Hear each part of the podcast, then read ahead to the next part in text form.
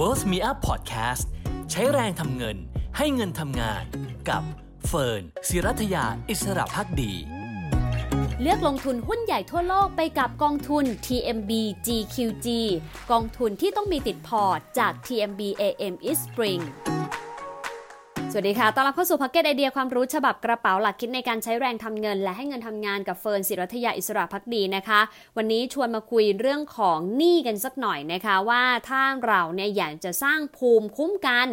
เพื่อที่จะให้เราแข็งแรงต่อกรกับเจ้าหนี้ได้เนี่ยนะคะ ควรจะมีวัคซีนกี่เข็มแต่ละเข็มเนี่ยนะคะ เกี่ยวข้องกับอะไรบ้าง ราะว่าจริง ๆ ตอนนี้เชื่อว่าหลายคนมีวัคซีนที่จะสร้างภูมิคุ้มกันโควิด -19 กันแล้วนะคะ อย่างน้อยกว่า 2 เข็มนะคะ อย่างมากก็ 4 เข็ม แต่ว่า 3 เข็มน่าจะเป็น in average ก็คือค่ากลางที่หลายคนได้รับไปเรียบร้อยแล้ว แต่ไม่ใช่แค่ ด้านสุขภาพกายเท่านั้นค่ะ สุขภาพการเงินก็ต้องมีวัคซีนด้วยเหมือนกันนะคะ วันนี้เฟิร์นจะชวนมาคุยเกี่ยวกับวัคซีน 3 เข็มที่สำคัญนะคะ ในการที่ทำให้เรามีภูมิ คุ้มกันหนี้เข็มแรกเลยนะคะ ถ้าพูดถึงวัคซีนปกติเนี่ยเขาก็จะเป็นเชื้อโรคถูกไหมอาจจะเป็นเชื้อตายนะคะ หรือว่าเป็น mRNA ก็ได้แล้วแต่ประเภทแล้วก็ยี่ห้อของวัคซีนนะคะ เพื่อที่จะเข้าไปในร่างกายเราให้เราคุ้นเคยกับเชื้อโรคเหล่านั้นนะคะ ดังนั้นเมื่อเจอเชื้อโรคจริงที่อาจจะแรงกว่าเนี่ยก็จะได้ไม่ส่งผลเสียกับร่างกายมากจนเกินไปทีนี้ วัคซีนเข็มที่ 1 ในการสร้างภูมิคุ้มกันนี่ก็เหมือนกันค่ะ เราควรให้ตัวเองเนี่ยรู้จักหนี้ก่อนนะคะหนี้ไม่ใช่เป็นผู้ร้ายเสมอไปหนี้มีทั้งหนี้ดีและหนี้เสียนะคะหนี้ดีที่ว่าเนี่ยนะคะก็คือหนี้ที่เหมือนน้ำมันหล่อลื่นเลย ช่วยให้ เครื่องยนต์เนี่ยไปได้เร็วไปได้ไกลและมีประสิทธิภาพมากยิ่งขึ้น แต่หนี้ร้ายเองก็เหมือนน้ำมันเหมือนกัน คือทำให้ลื่นค่ะ แต่กลายเป็นลื่นล้มไม่เป็นท่าแล้วท้ายที่สุดก็กลับมาทำร้ายและทำลายตัวเองนะคะ ถ้าเราไม่สามารถชำระหนี้ได้ ทีนี้หนี้ดีมีอะไรบ้างหนี้ดีเนี่ยพูดง่ายๆคือเป็นหนี้ที่ก่อให้เกิดรายได้ หรือว่าเป็นหนี้ที่ทำให้เรามี asset นะคะ asset ก็คือสินทรัพย์เนาะอย่างเช่น การกู้เงินมาทำธุรกิจนะคะ หรือใครบางคนเนี่ยก็กู้เงินมาซื้อมอเตอร์ไซค์รับจ้างนะคะ แล้วก็ไปขับวินมอเตอร์ไซค์ไปขับบรรดา food delivery หรือว่าส่งของต่างๆเนี่ยเป็นหนี้ที่ก่อให้เกิดรายได้ถูกไหมคะ หรือหนี้ที่ทำให้เรามีสินทรัพย์ เช่นหนี้อสังหาริมทรัพย์อ่านี่ก็เป็นหนี้ดีประเภทหนึ่งนะคะ อีกอย่างหนึ่งคือหนี้พวกนี้ดอกเบี้ยจะไม่ได้สูงมากแต่หนี้ร้ายนะคะหรือว่าหนี้ไม่ดีตรงกันข้ามเลยค่ะ เป็นหนี้ที่ไม่ได้ก่อให้เกิดรายได้ และดอกเบี้ยมักจะสูงด้วยเช่นอะไร เช่นหนี้เพื่อการอุปโภคบริโภคนะคะ อย่างบัตรเครดิตต่างๆนะคะหรือว่าการผ่อนชำระซื้อสินค้าและบริการ ซึ่งสินค้าและบริการเหล่านั้นเป็นการบริโภคคือไม่ได้สร้างให้เกิดรายได้ ไม่ได้ไปต่อยอดธุรกิจนะคะ หรือว่าไม่ได้ไปทำให้เรามีสินทรัพย์เพิ่มขึ้นแต่อย่างใดนี่กลุ่มนี้เนี่ยค่อนข้างอันตรายแล้วก็ต้องระวังให้ดีค่ะ เพราะว่าดอกเบี้ยสูงด้วย และที่สำคัญไม่ได้สร้างรายได้ให้กับตัวเราเองด้วยนะคะ แต่นี่ประเภทเดียวกัน ถ้าเราใช้ต่างกันก็กลายเป็นหนี้ดีกับหนี้ไม่ดีได้เหมือนกันนะคะ อย่างเช่นบัตรเครดิตเนี่ย ในกรณีที่เราใช้บัตรเครดิตสร้างเครดิตให้กับตัวเรานะคะ ก็คือใช้เงินของสถาบันการเงินล่วงหน้า เพื่อจ่ายไปก่อนนะคะ แล้วเราเนี่ยพอครบดีลจะ 40-45 วัน หรือว่า 50 กว่าวันเนี่ย ก็ค่อยมาชำระด้วยเงินสดเต็มจำนวนแบบนี้ก็เท่ากับว่าเราเนี่ยยืมเงินคนอื่นมาใช้ก่อนล่วงหน้า แล้วค่อยคืนเต็มจำนวนวนดอกเบี้ยก็ไม่เสียนะคะ แถมเงินในวันนี้ยังมีค่ามากกว่าวันพรุ่งนี้อีกด้วยก็แปลว่าใครที่จ่ายเต็มจำนวนได้ทั้งขึ้นทั้งร่อง แต่แน่นอนค่ะว่าหลายคนทำไม่ได้แบบนั้นนะคะ จ่ายขั้นต่ำบ้างนะคะ หรือว่าจ่ายไม่เต็มจำนวนบ้าง ดอกเบี้ยก็จะถูกคิด ตั้งแต่เดวันที่รูดบัตรทันที ซึ่งนั่นเท่ากับว่ามีความเสี่ยงที่หนี้อุปโภคบริโภคเหล่านั้นจะกลายเป็นหนี้ไม่ดีนะคะ ดังนั้นเวลาเราพิจารณานะคะ ว่าเราจะก่อหนี้แบบไหนจะหนี้ดีหนี้ไม่ดี กลับมาดูพฤติกรรมของตัวเราเองด้วย ไม่ใช่หนี้ดีทุกประเภท จะดีกับเราเสมอไป เพราะว่าพฤติกรรมในการผ่อนชำระของเราถ้า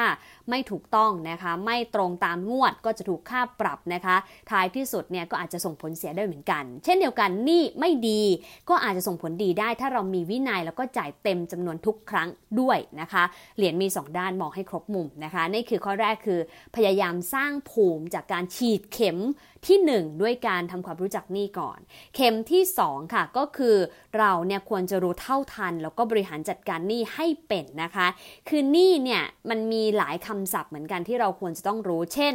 หนี้ระยะสั้นหรือว่าหนี้ระยะยาวนะคะ รวมถึงค่างวดด้วย มาดูประเภทของหนี้ก่อนหนี้ระยะสั้นกับระยะยาวต่างกันยังไง ปกติแล้วเนี่ยนะคะหนี้ระยะสั้นเนี่ยจะหมายถึง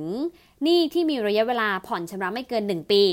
ส่วนหนี้ระยะยาวก็คือหนี้ที่มีระยะเวลาผ่อนชำระ 1 ปีขึ้นไปนะคะ ซึ่งเราก็ต้องดูว่าหนี้ที่เราก่อเป็นหนี้ประเภทไหนนะคะ อย่างแน่นอนบัตรเครดิตเนี่ยเป็นหนี้ระยะสั้นนะคะ เพราะว่าต้องผ่อนชำระเดือนต่อเดือนเลย แต่ถ้าเป็นหนี้อสังหาริมทรัพย์หนี้บ้านเนี่ยก็จะเป็นหนี้ระยะยาว เพราะมีเวลาผ่อนชำระนานเกิน 10 ปีนะคะ ก็แล้วแต่ดีลของแต่ละบุคคลกับสถาบันการเงินนั้นๆ ส่วนคำว่าค่างวดนะคะคืออะไรค่างวดก็คือรายจ่ายที่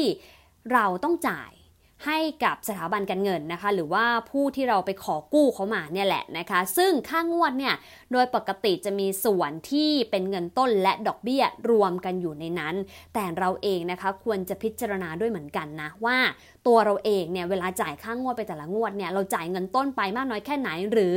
ดอกเบี้ยไปมากน้อยแค่ไหนนะคะ ที่อันตรายแล้วก็หลายคนไม่ทราบคือหนี้นอกระบบ นี้นอกระบบเนี่ยส่วนใหญ่ค่างวดที่เขาจ่ายเนี่ยเขามักจะจ่ายเฉพาะดอกเบี้ย ดังนั้นเนี่ยจ่ายเท่าไหร่ไม่หมดสักที ก็เหมือนจ่ายดอกเบี้ยให้กับผู้ที่เขาให้กู้เนี่ยไปเรื่อยๆเรื่อยๆ ไม่มีวันหมดนะคะ แล้วอย่าลืมว่านี่พวกนี้ดอกเบี้ยมันสูง แล้วก็ดอกเบี้ยบางทีทบต้นอีกด้วย การจ่ายเฉพาะดอกเบี้ยที่ไม่ได้หักเงินต้นออกเลย ก็จะยิ่งทำให้ภาระหนี้ของเราบวมขึ้นบานขึ้นทุกทีนั่นเองนะคะ ทีนี้อัตราส่วนที่เหมาะสมและกันสำหรับ คนทั่วไปที่จะชำระหนี้เนี่ยก็จะพิจารณาได้ 3 ส่วนด้วยกัน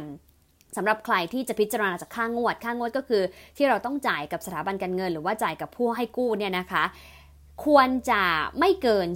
45%ของรายรับรวม หมายความว่าอย่างไร หมายความว่าถ้าเรามีรายได้ 100 บาทเนี่ยนะคะ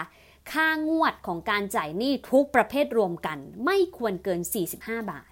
เช่นหนี้บ้านหนี้รถหนี้บัตรเครดิตนะคะ หรือว่าหนี้สากลอะไรก็ตามเนี่ยเอามารวมกันดูว่าค่างวดทั้งหมดเป็นเท่าไหร่ เกิน 45%ของรายได้ไหมถ้าเกินเนี่ยต้องกลับมาปรับโครงสร้างหนี้แล้วนะคะ นั่นแปลว่าเราหาเงินมาเพื่อจ่ายหนี้เป็นหลักเลย ซึ่งถือว่าค่อนข้างอันตรายนะคะ เพราะว่ารายได้ที่หามาใช้หนี้ไปเกือบครึ่งหนึ่งแล้วนะคะ อันนี้คือถ้าพิจารณาจากค่างวดนะคะ 2 คือพิจารณาจากหนี้ระยะสั้นหนี้ระยะสั้นก็คือที่มีกำหนดเวลาผ่อนชำระไม่เกิน 1 ปีอะค่ะ ไม่ควรเกิน 20%ของรายได้นะคะ อย่างเช่นบัตรเครดิต ส่วนใหญ่เขาจะให้วงเงินประมาณ 1.5 เท่าของรายได้ถูกไหมคะ ก็คืออย่าไปใช้เต็มวงเงินนะ เพราะว่านั่นมันเกิน limit ของรายได้เราไปแล้วระดับหนึ่ง ดังนั้นนะคะถ้าเราเนี่ยศูนย์เปอร์เซ็นต์ทุกอย่างจะโทรศัพท์ หม้อหุงข้าว รองเท้ากระเป๋าแบบนี้อันตรายแหละ เพราะว่าถ้าเรา 0%ไปทั้งหมดเราอาจจะคิดว่าเราจ่ายแค่ยอดที่ผ่อนซึ่งคิดผิดนะคะ เช่นสมมติโทรศัพท์มือถือ 30,000 บาท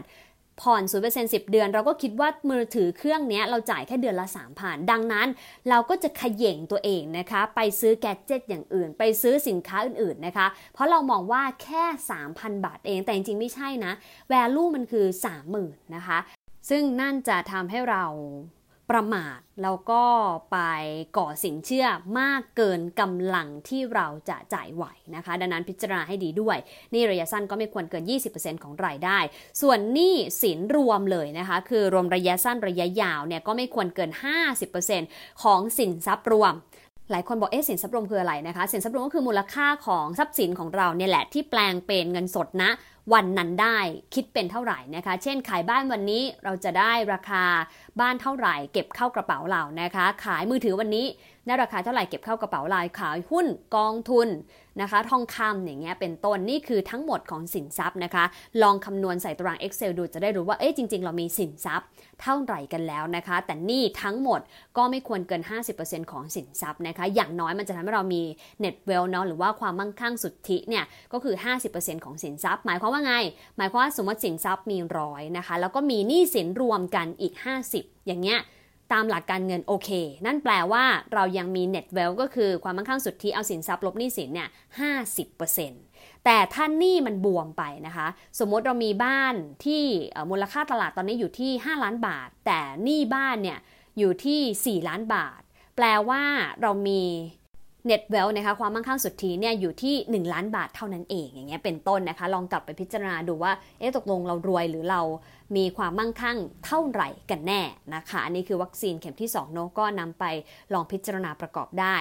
ส่วนวัคซีนเข็มที่3นะคะก็คือต้องกระตุ้นภูมิคุ้มกันหนี้ด้วย เพราะว่าทางออกเดียวเลยที่จะช่วยปลดหนี้ได้ก็คือ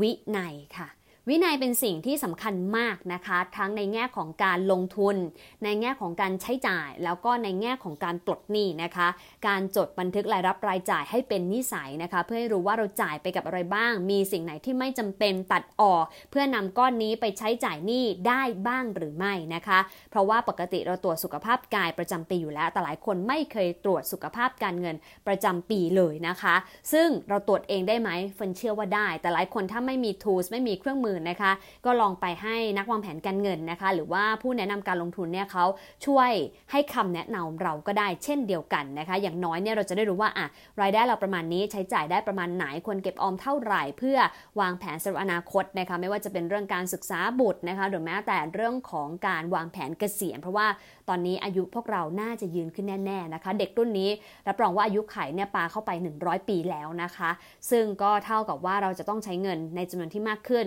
โดยเฉพาะกับตัวค่าครองชีพที่สูงขึ้นจากเงินเฟ้อนะคะแล้วก็บรรดาค่ารักษาพยาบาล ค่าอาหาร ค่าน้ำมันต่างๆเนี่ยก็ถือว่าเป็นสิ่งจำเป็นในชีวิตด้วยเหมือนกัน